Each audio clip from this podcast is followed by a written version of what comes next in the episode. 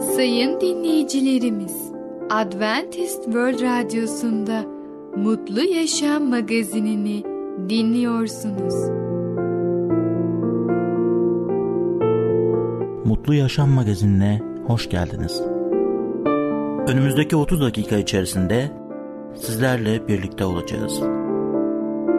Bugünkü programımızda yer vereceğimiz konular: kenara çekmek, Tanrı İbrahim'i çağırır, Dünyayı Değiştiren İman.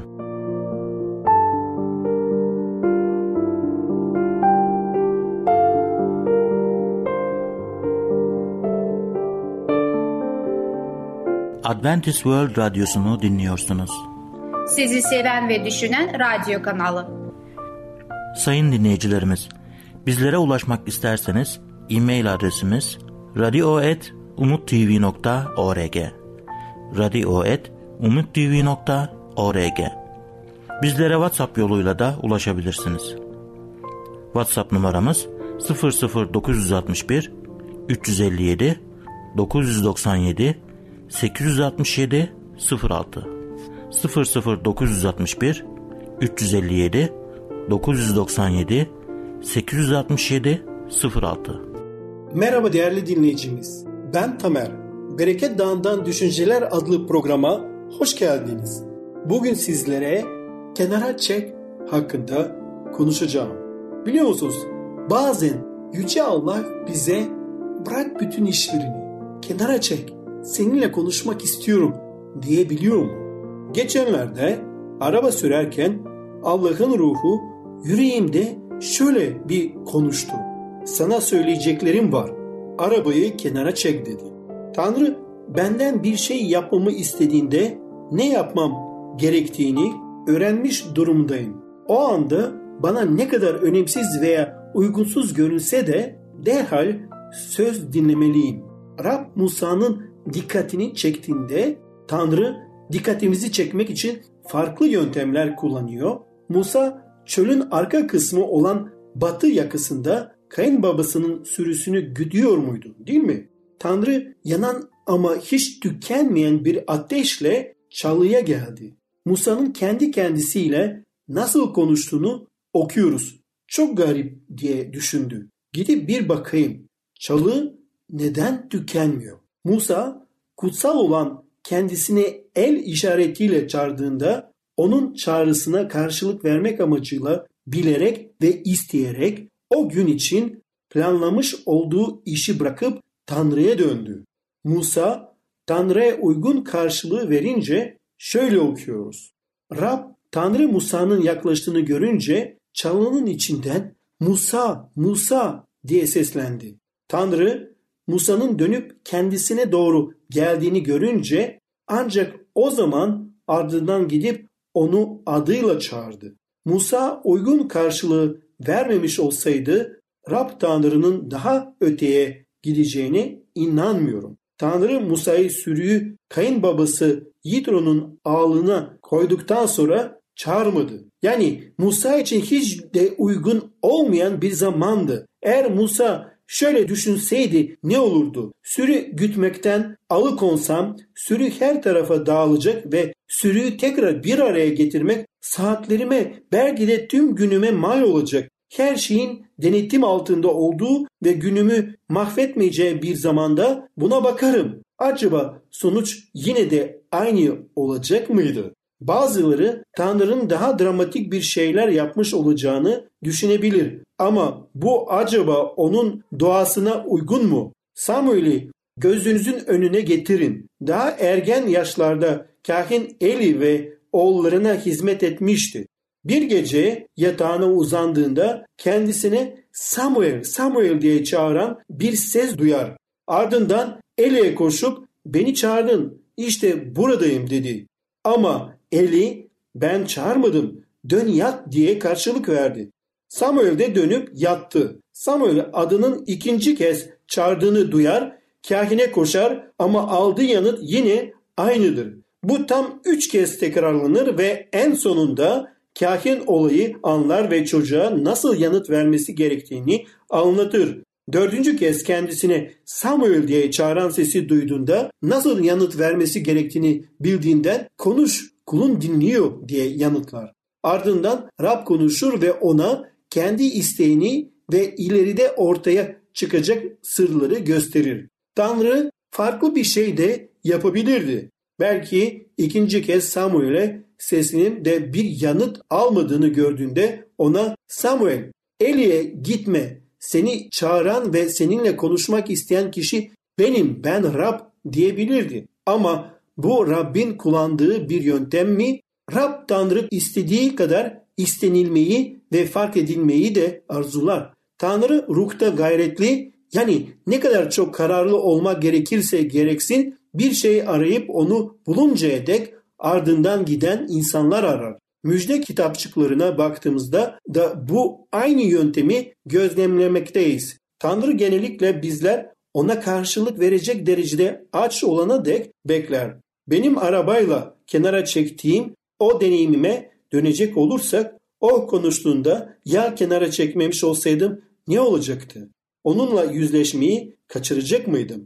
Onunla yüzleşmeyi kaçırmış olacağım birçok zaman olacağından eminim. Ama bana seslendiği o zaman yolun sekiz yüz metre kadar ilerisinde bir dinleme tesisi vardı. Arabayı kenara çeker çekmez Tanrı'nın ruhunu yüreğimde şöyle konuştu. Sana durmadan dua et demedim mi? Evet Rab dedin diye yanıt verdim. Beni daha fazla sorgulayıp peki dua sürekli ve yalnızca bir kişinin konuştuğu bir şey midir yoksa iki kişinin karşılıklı konuştuğu bir şey midir dedi. Bir diyalogtur, yani iki kişinin karşılıklı konuştuğu bir şeydir efendim dedim. Hemen şöyle devam etti. O halde eğer sana durmadan dua et dediğimde bu aynı zamanda senin durmadan iletişime geçmeye istekli olduğunu anlamına da gelir. Fazla söze gerek yok. Çok heyecanlanmıştım. Bana verilen bu harika fırsatın farkına vardım ve üstelik bu harika fırsat yalnızca bana değil, Tanrı'nın her bir çocuğuna verilmişti. Şimdi şunu sorabilirsiniz. Tanrı'nın durmadan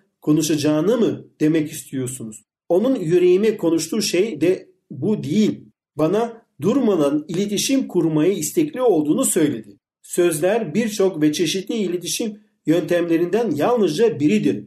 Eşim bana bir bakış fırlatabilir ve tek bir söz bile konuşmadığı halde ne demek istediğini anlarım. Ve bazen onun tek bir bakışından üç sayfa dolduracak kadar yazı yazabilirim. Neden? Çünkü onunla yirmi yıldan fazla bir süredir birlikte yaşamaktayım ve iletişim kurarken başvurduğu yöntemleri ve kişisel özelliklerini öğrenmiş bulunmaktayım. O bakışlardan birini fırlattığı sırada aynı odada bulunsanız da size hiçbir anlam ifade etmeyecektir. Neden? Çünkü siz onu benim onu tanıdığım gibi tanımıyorsunuz. Doğrusunu söylemek gerekirse evliliğimizin ilk beş yılında ben de o bakışın iletmeye çalıştığı mesajı algılayamıyordum. Ancak onunla birlikte geçen yirmi beş yıldan sonra iletişim kurarken kullandığı yöntemleri biraz daha fazla öğrenmiş bulunmaktayım.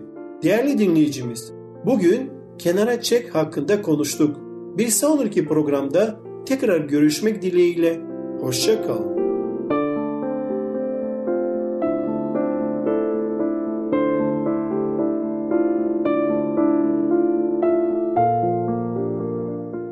Adventist World Radyosu'nu dinliyorsunuz. Sizi seven ve düşünen radyo kanalı.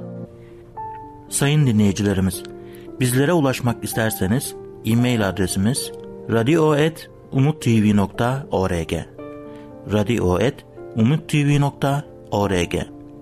Bizlere WhatsApp yoluyla da ulaşabilirsiniz. WhatsApp numaramız sıfır sıfır dokuz altı bir üç yüz elli yedi dokuz doksan yedi sekiz altı yedi sıfır altı sıfır sıfır dokuz altı bir üç yüz elli yedi dokuz doksan yedi sekiz altı yedi sıfır altı.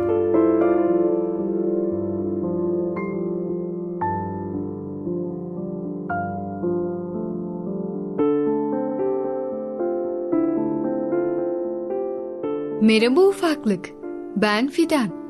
Kutsal Kitaptan Öyküler programımıza hoş geldin. Bugün seninle birlikte Tanrı İbrahim'i çağırıyor adlı öyküyü öğreneceğiz. Pek çok dinde adı geçen İbrahim'in hikayesi bakalım nasıl başlıyor?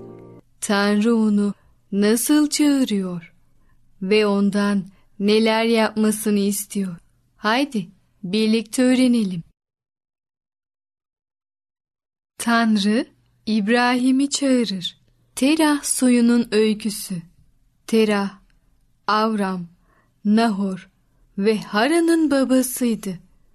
Haran'ın Lut adlı bir oğlu vardı.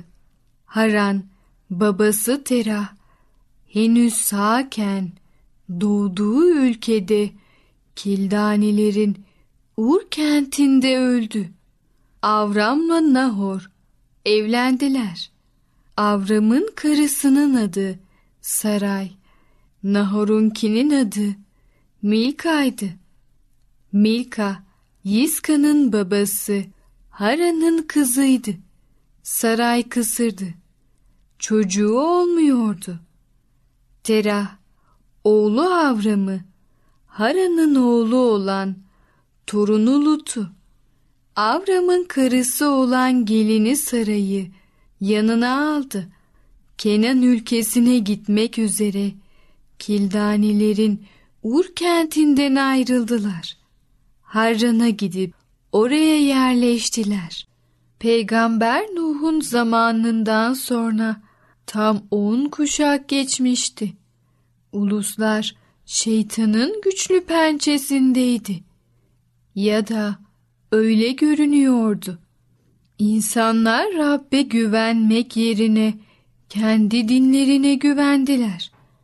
Bazı uluslar güneşi yaratana tapınmak yerine güneşe tapındılar. Diğerleri ise ayın önünde yere kapandılar. Yıl yaklaşık olarak İsa'dan önce bin dokuz yüz yirmi beş yılıydı. Arabistan'ın kuzeydoğusunda bulunan bir ülkede adı Avram olan bir adam yaşamaktaydı. Tanrı daha sonra onun adını çokların babası anlamına gelen İbrahim olarak değiştirdi. İbrahim yetmiş beş yaşında, karısı Sara ise altmış beş yaşındaydı ve çocukları yoktu. Anne babası ve komşuları yaratan Tanrı yerine yaratılmış varlıklara tapınan putperest kişilerdi. Rab bir gün İbrahim'e şöyle dedi: "Ülkeni, akrabalarını ve baba evini bırak. Sana göstereceğim ülkeye git," dedi. "Seni büyük bir ulus yapacağım. Seni kutsayacak, sana ün kazandıracağım ve bereket kaynağı olacaksın. Seni kutsayanları kutsayacak, seni lanetleyenleri lanetleyeceğim.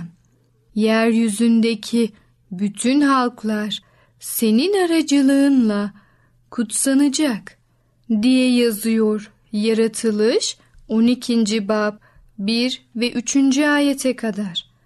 Rab İbrahim'le bir anlaşma yapmak istedi. Eğer İbrahim baba evini bırakır ve bilmediği bir ülkeye giderse, Tanrı o zaman onun aracılığıyla büyük işler yapacaktı.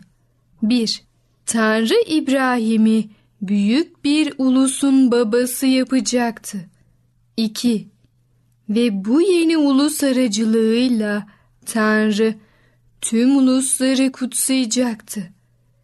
Eğer İbrahim Tanrı'ya güvenir ve onu izlerse, peygamberlerin, kutsal yazıların ve dünyanın kurtarıcısının ortaya çıkacağı bir ulusun babası olacaktı.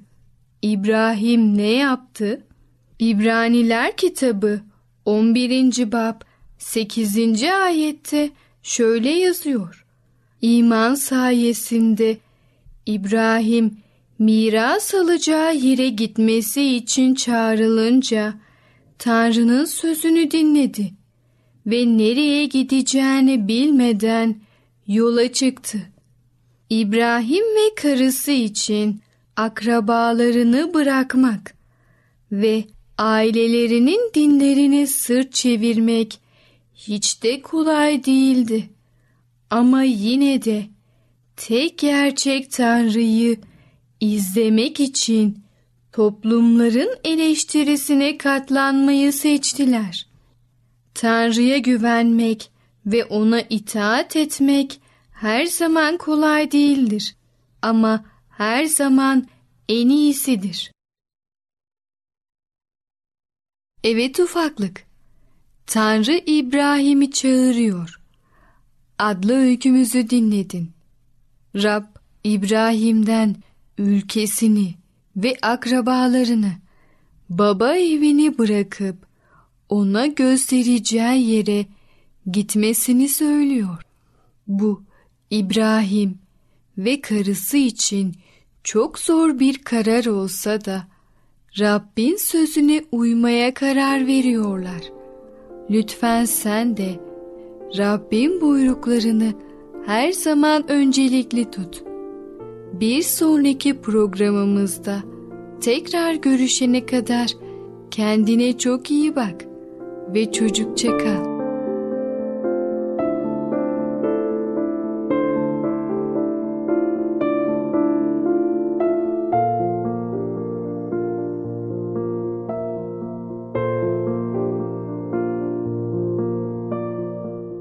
Adventist World Radyosu'nu dinliyorsunuz. Sizi seven ve düşünen radyo kanalı. Sayın dinleyicilerimiz, bizlere ulaşmak isterseniz e-mail adresimiz radio et umuttv nokta org radio et umuttv nokta org. Bizlere WhatsApp yoluyla da ulaşabilirsiniz. WhatsApp numaramız sıfır sıfır dokuz altı bir üç yüz elli yedi dokuz dokuz yedi sekiz altı yedi sıfır altı sıfır sıfır dokuz altı bir üç yüz elli yedi dokuz dokuz yedi sekiz altı yedi sıfır altı.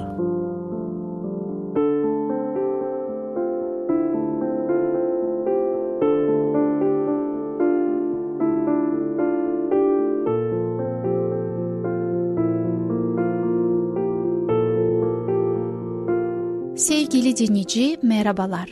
Kaderi Değiştiren adlı programa hoş geldiniz. Ben Ketrin. Bugün önceki programda başladığım konuya devam edeceğim. Konunun ismi Dünyayı Değiştiren İman. Hikayemizde genç bir çocuk, Adil ismi olan bir oğlan, babasının yardımcısı, babası çoban, çobanın bir oğluydu. Ve o zamanlarda bazı durumlardan dolayı insanlar göçmeye başladılar ve onun köyünden geçerek hastalıkları getirmişlerdi. Annesini önce, sonra da babasını kaybetmişti ve bu dünyada tek başına kalmıştı. Babası bu son sözleri söyledikten sonra nefesi zayıflamaya başladı. Adil, babasını biraz daha hayatta tutabileceğini umarak elini daha kuvvetli sıktı. Fakat baba dudaklarında "Sen cesursun, sen cesursun" sözleriyle öldü. Adil yere yığılarak ağladı. Adile ne kadar zor gelse de babasının dileklerini yerine getirdi ve köyden ayrıldı. Nereye gideceğini bilmiyordu. Böylece batıya doğru yola koyuldu ve sonunda kendini İstanbul'un hemen dışında buldu. Gözlerine inanamadı. Daha önce hiç böyle bir yer görmemişti. Fakat turist gezi için zamanı yoktu. Askere yazılması gerekiyordu. Yazıldıktan sonra kendisine çok az erzak ve cephane, bir silah ve üniforma verildi. Bir tümüne yerleştirildi ve eğitim gördü. Adil'in tümeni Çanakkale'ye gönderildi ve saldırı söylentileri onlara siper kazıp hazırlık yapmaya zorladı. Adil dışarıdan cesur ve güçlü görünüyordu Ancak içeride hala ürkmüş bir küçük çocuk gibiydi. Ancak genç olsun, yaşlı olsun diğer askerlerin de korktuklarını fark edince kendisini daha iyi hissetti. Hepsi de yalnızdı ve aileleriyle iletişimleri çok azdı veya hiç yoktu. Geceler soğuktu ve giysi dedikleri paçavralar onları ısıtmaya yetmiyordu. Fakat günler geçtikçe Adil babasının sözlerine inanmaya başladı. Köyünden ayrılmış, tanıdığı herkesten daha uzun bir yolculuk yapmış. Orduya yazılmıştı ve şimdi adını bile duymadığı bir yerden gelen bir düşmana karşı savaş hazırlığı yapıyordu. Adil saldırı olmaması için dua etti. Fakat bombardımanın umutlarını yıktı. Kıyıya hiç düşmanın geldiğini görecek kadar yaklaşmamıştı. Fakat yüz yüze gelmeleri an meselesiydi. Cephaneleri neredeyse tükenmişti. Yiyecekleri kıttı ve Adil ölmek istemiyordu. Siperin ucunda yerini alıp boş silahını tuttuğunda korku dayanılmaz hale geldi. Hücum emri verilip siperden dışarı doğru sürünürken babasının sözleri beyinde çınlıyordu. Siperden sıçrayarak çıktı ve koşmaya başladı. Her tarafta askerler düşüyorlardı ve bir sonraki sipere ulaşmadan midesinde bir yanma hissetti. Sırt üstü yatıyor, göğe bakıyordu ve şu sözleri tekrarlıyordu. Ben cesurum, ben cesurum, ben cesurum. Bu sözleri babasının ölümünden beri kendi kendisine tekrarlıyordu ve buna inanarak öldü. Adil'in babasının sözlerine olan inancı hem kendi kendisine bakışını hem de savaşının gidişatını değiştirdi. İnanç güçlü bir şeydir. Avram da pek çok yönden Adil gibiydi. Türkiye'nin doğusunda yaşayan bir çobanken ana yurdundan ayrıldı. Ama babasından ayıran ölümünün acısını hissetmemiş. Özel bir görevi yerine getirmek için uzun yıllar kat etmişti. Fakat Avram'ı böylesine benzersiz yapan şey inancıydı.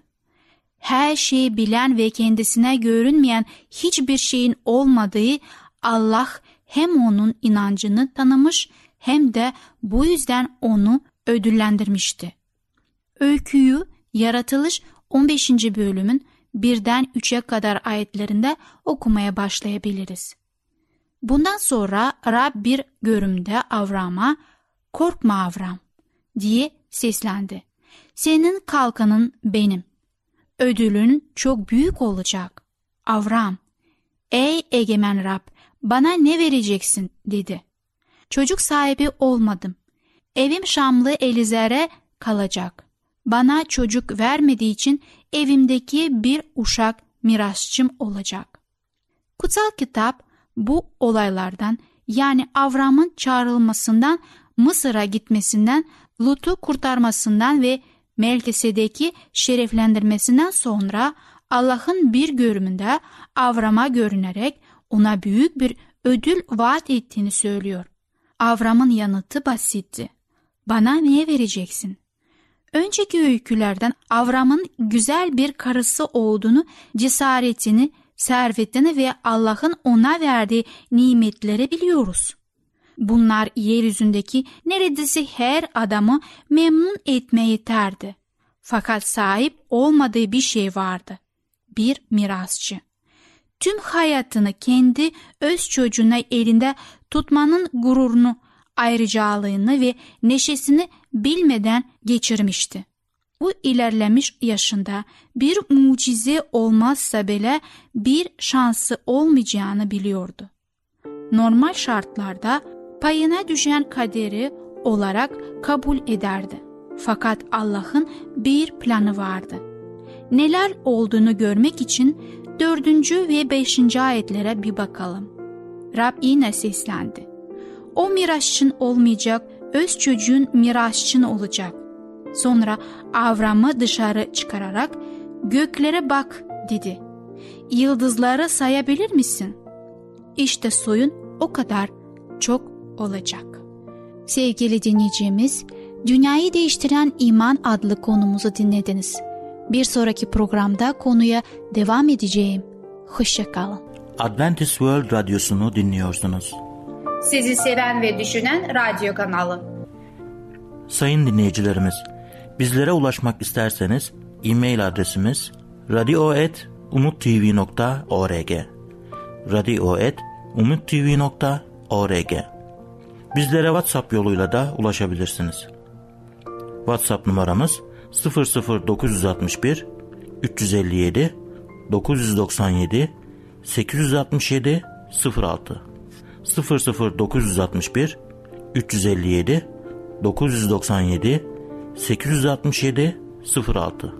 Gelecek programımızda yer vereceğimiz konular: Tanrı'ya yaklaşmak, daha az un, daha çok güç, dünyayı değiştiren iman. Mutlu Yaşam Magazini adlı programımızı her cumartesi aynı saatte dinleyebilirsiniz. Bir programımızın daha sonuna geldik. Bir dahaki programda görüşmek üzere, hoşça kalın.